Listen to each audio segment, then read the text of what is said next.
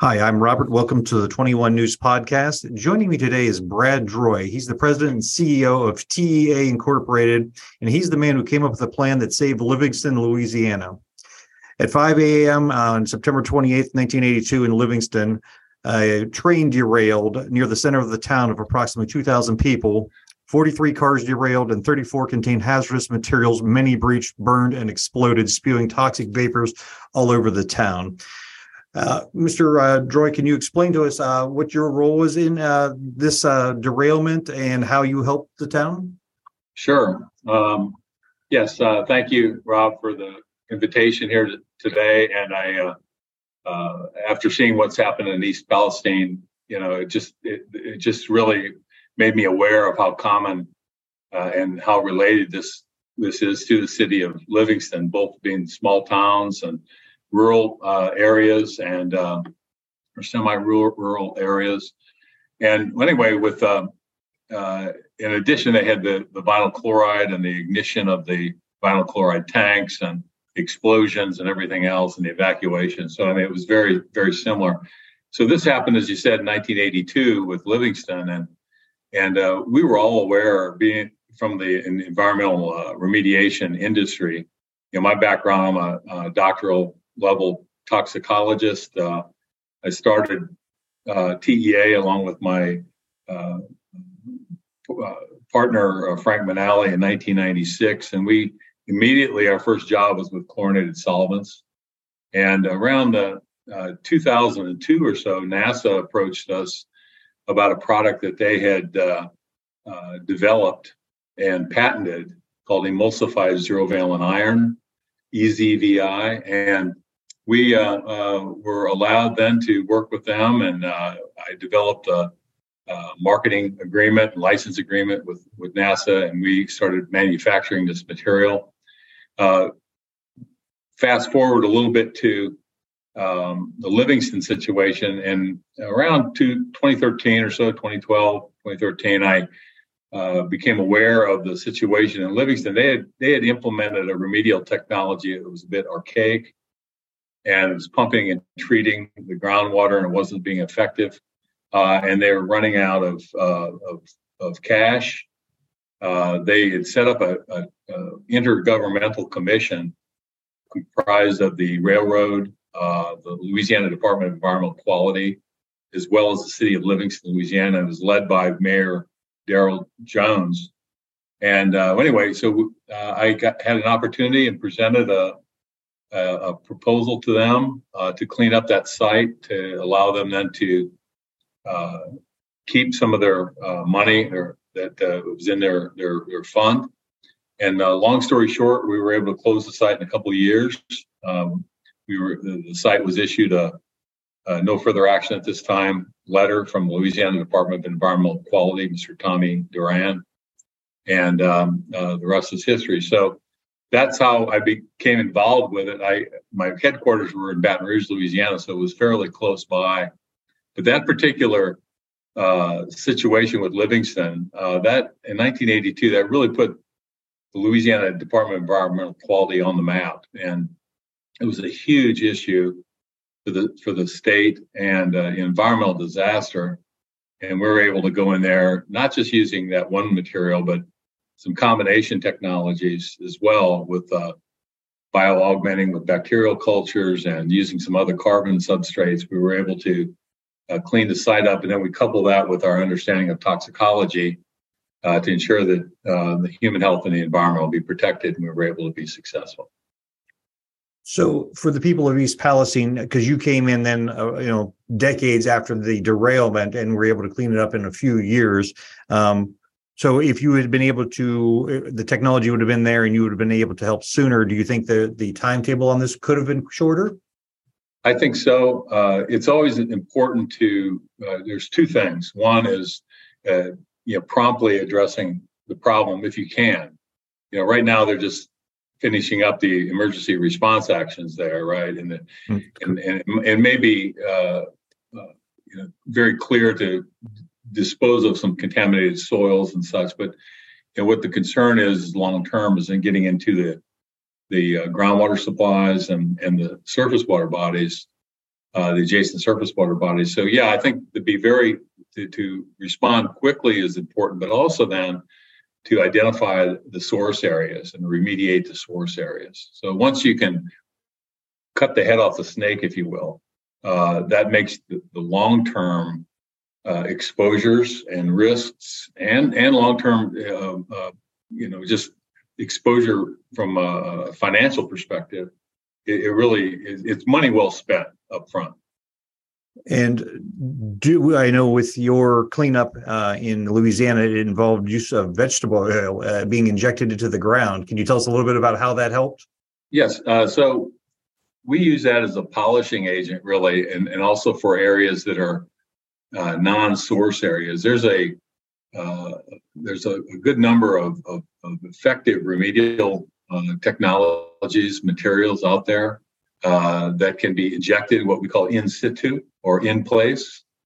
Uh, and so, what these uh, vegetable oil, for instance, is has been commonly used just to add carbon to the subsurface environment because what's happening is right right when the when the um, uh, derailment occurred and the chemicals spilled into the ground, that initiated a sequence of events where there, there are many naturally occurring microorganisms out there that get stimulated. And sometimes they're very dormant until they get the right food to eat. So, what we try to do is understand what's called the, the biogeochemistry, which is the a fancy word for how the uh, the bacteria and the, the, the natural environment, like iron and uh, um, sulfates and some of these materials, these ions that are out there, how they interact with one another. So what we try to do then is understand the site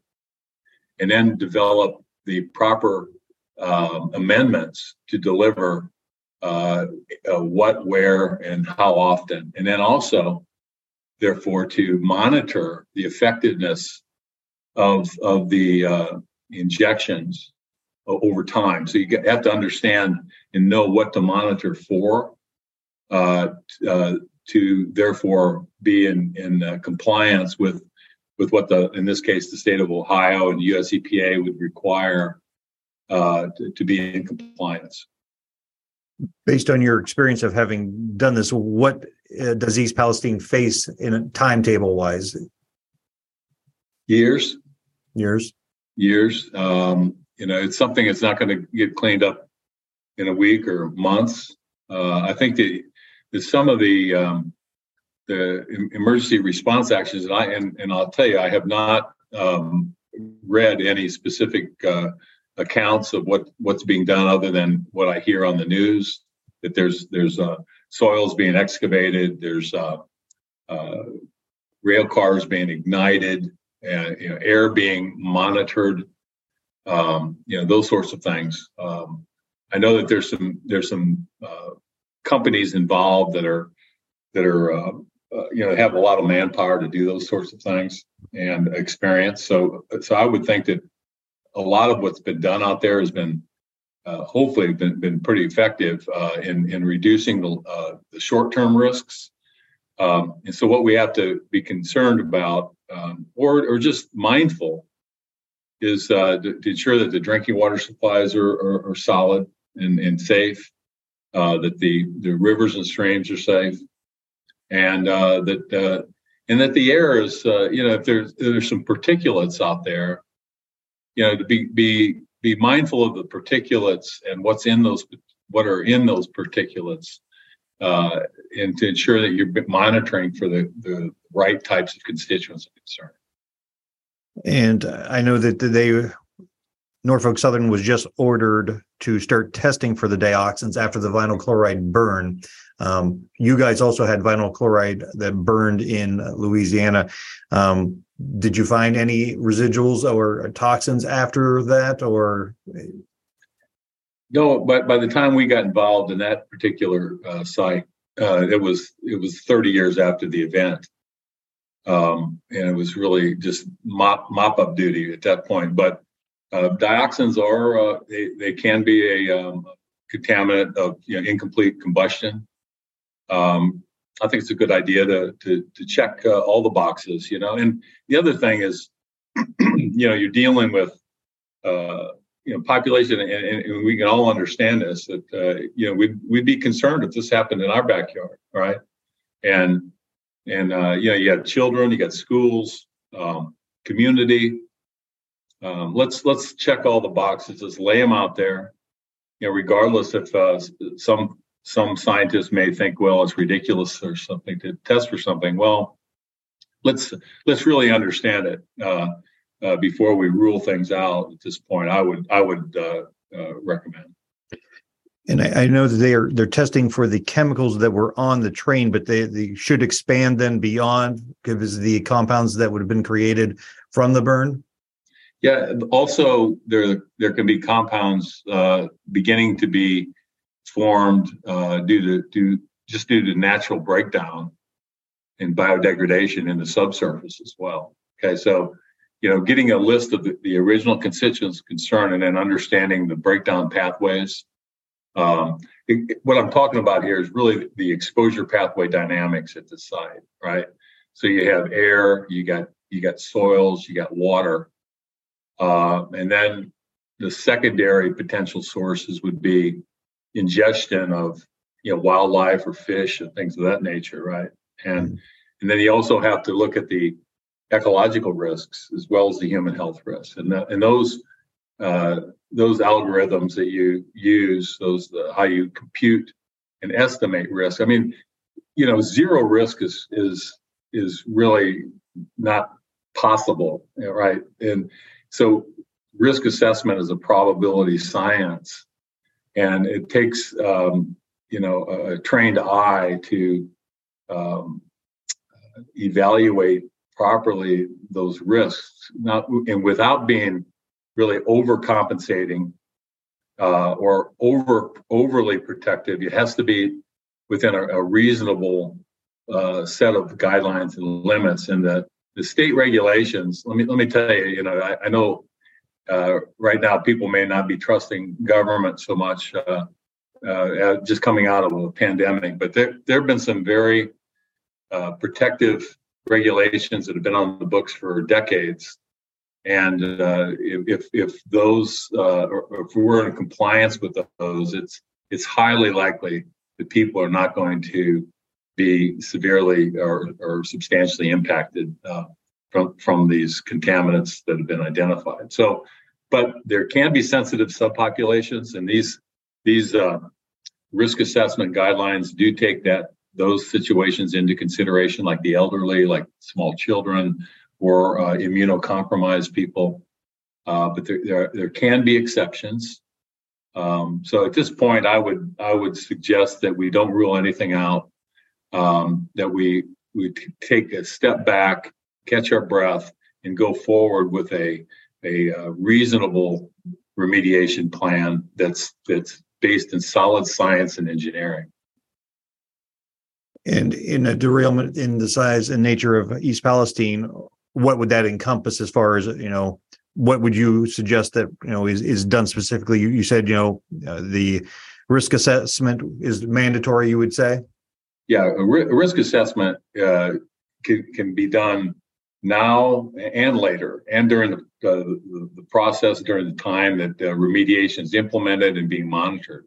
Mm-hmm. So the risks the risks are going to change over time. You want to try and and, and get the most effective uh, use of your resources, right? Applied at the earliest time point as, as you can. So I would say to uh, do some extensive testing, but also have some uh, if you can, access the, and use some high resolution technologies that can pinpoint any remaining uh, source areas, remediate those source areas, and then set up a proper monitoring system to ensure that the public's drinking water supply is not going to be uh, severely impacted or impacted at all from this. I think it can be designed as such.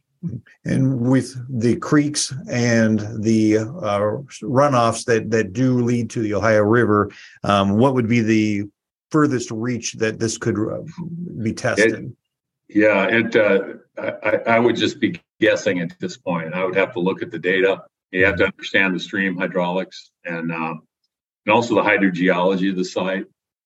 Uh, you know, what direction does groundwater flow? Does it interact with the the streams and and uh, you know, there's springs? Is the uh, you know, so there's a variety of components uh, that that factor into this modeling, if you were, if you will, of the uh, of the contaminant fate and transport. Okay, so it also it's a function of the physical chemical characteristics of the chemicals themselves. All right, do they adsorb to the sediments, uh, or are they more water soluble?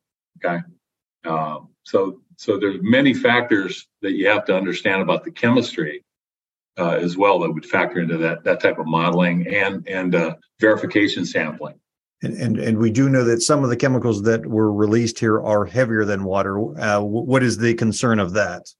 Yeah, that's that's a very good point. Um, chlorinated solvents, uh, for the most part, are uh, have specific gravities greater than one. Water is 1.0 technically, and uh, and so if you have a a, a source material that's heavier than uh, has a specific gravity greater than one, if it gets into the subsurface environment, it will then quote unquote sink and find its way down downward into the aquifer. Once it continues that trek, uh, the longer you wait for it to to do that, the more difficult it becomes to remediate. So, with your background in, in your your company works in remediation, toxicology, and risk assessment, correct? That's correct. And so, and, yeah, and expert witness work as well. Mm-hmm. Based on what you've seen and read on the East Palestine situation, um, step by step, what uh, in the timetable, how fast do we need to react to this, and what would you suggest? You know, I mean, we are in the remediation phase that we've entered into. Um, so, what what should we be doing in this phase immediately? Uh, what should we be testing for immediately? And and uh, the risk assessment. Um, I have not heard that we're doing that. I don't. I, maybe is going on, but if so, what what do we need to do with the risk assessment, and what the timetable should that be? Well, it might take me about a week to answer your question there. you know, it's a it's it's a great question. Uh, really, what you what one would do at a stage like this is develop very clear what we call data quality objectives. All right. And or DQOs. And data quality objectives is a series of questions that you want answered. And then you back up that with, okay, what do we need to do to answer those questions specifically? And in this case, we're talking about the type of samples, the number of samples, you know, what type of statistical power do you want, uh, do you need, and scientific uh, clarity and validity and accuracy and precision. Um, the, uh, identifying the, all the constituents of concern, all of the biogeochemical parameters, uh, collecting information on the hydrogeology of the site, uh, the surface uh, topography, um, the exposure pathway dynamics, and that all feeds into a risk assessment. So, so initially, and I and I'm and I pray that this was is already being done at this point is to very clearly identify your data quality objectives and design a risk-based remediation program that's going to be protective of human health and the environment, as well as compatible with all the US EPA and state of Ohio guidelines. In the case of uh, Livingston, um, after this happened, you came in after the third decade, and what was the time frame that you started doing your remediation work and that you saw results and what timetable until it closed and how's the town doing today? Yes uh, thank you for that uh, question. Um, yeah we actually got in um, and, and, after getting approved i mean we were going to spend a good amount of money. I mean it was you know not just a couple hundred thousand it was a lot more than that uh, but but it was much less than what they had available, and their their coffers were running out of money, and uh, they were going to run out in about five years. So we we got in there very quickly, got aggressive. Um, I knew some uh, some individuals down at the Louisiana DEQ. I've always had uh, great respect for them, and they, had respect for us as well as we worked on many sites over in the past together. And so we got our uh, approval plan, our, our plan approved, our remediation plan approved, and uh, we implemented it. And I would say that in about six months, we were we'd cleaned the site up. In the last year or so, it took just to jump through all and check all the hoop, you know, the boxes and jump through all the hoops uh, with uh, the regulatory requirements for numbers of uh, quarters of monitoring that you needed to do and that sort of thing. So we'd really cleaned the site up within six months. And with your technology, was this something that you could come here and help clean up in East Palestine if asked? If it, if it was the the best uh, technology, you know what we've done uh, through the years, I've I've worked for a number of chlorinated solvent and, and petroleum hydrocarbon clients and chemical manufacturers.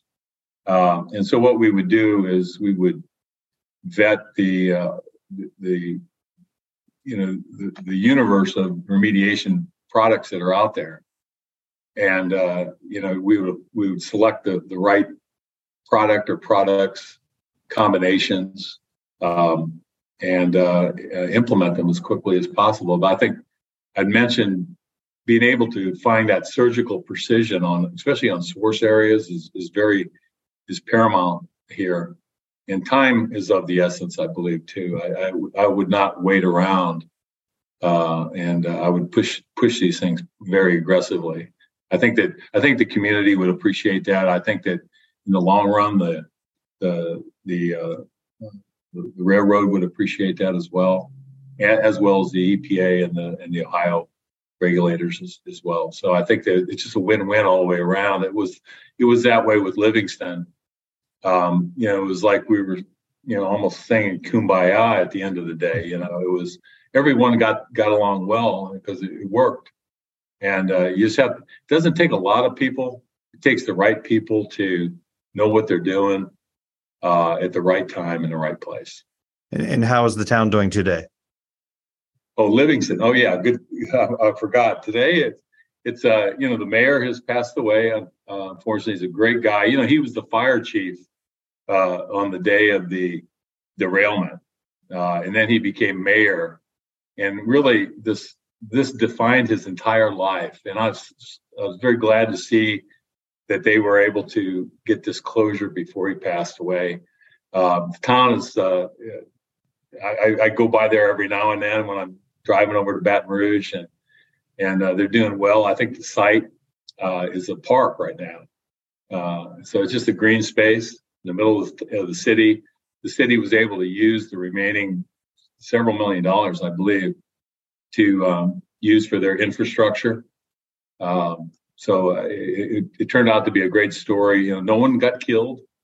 Uh, they they did set up medical surveillance uh, there and did medical surveillance of the population for years and years and years. In fact, when, some of my meetings were in the old medical surveillance building, uh, right across the street from the from the uh, derailment area. Uh, if you get a chance, you could look it up and, and Google it. They still have a video online uh, that, that shows the explosions and and uh, Mayor Mayor Jones is now on there from when he was the fire chief and it's, it's quite it's quite uh, impressive. You said he was instrumental in getting the everything turned around and, and everything headed in the right direction. How so? Uh, you talking about the mayor? Yeah, the mayor. Oh yeah, the mayor. You know, he he it, it took some uh, guts on his part. Uh, part, you know, you know he he he kind of rolled the dice, if you will, and uh, yeah, I, I guess he believed what I had to say, and and I I'm very I'll always be thankful to him uh, for trusting me in that, in my firm, uh, in in taking this to uh, conclusion, and uh, so anyway, he it, it, took some you know he he was the man in charge of the what's called the uh, Livingston Intergovernmental Commission uh, so so he had the stroke, even though it was a a, a group uh, decision, and then he has a, a commission, Livingston Intergovernmental Commission. Was comprised of local people as well as DEQ people and whatnot, and um, you know they had to vote on it, but he he had a lot of influence to make that push the decision in, in the in the direction that we ended up going. Is there anything else you'd like to add for the people of East Palestine? No, I'd love I'd love to get involved uh, in, in some capacity, um, and uh, it's something that uh, uh is is fixable. And um, you know, I, I would uh, I would tell them to to hang in there. I know that they're they're tough folks, and uh, uh, but you know there, there's a lot of excellent remedial technologies out there that can be used to to clean this site up. I appreciate your time. Thank you very much. You're welcome. Thank you. Thank you.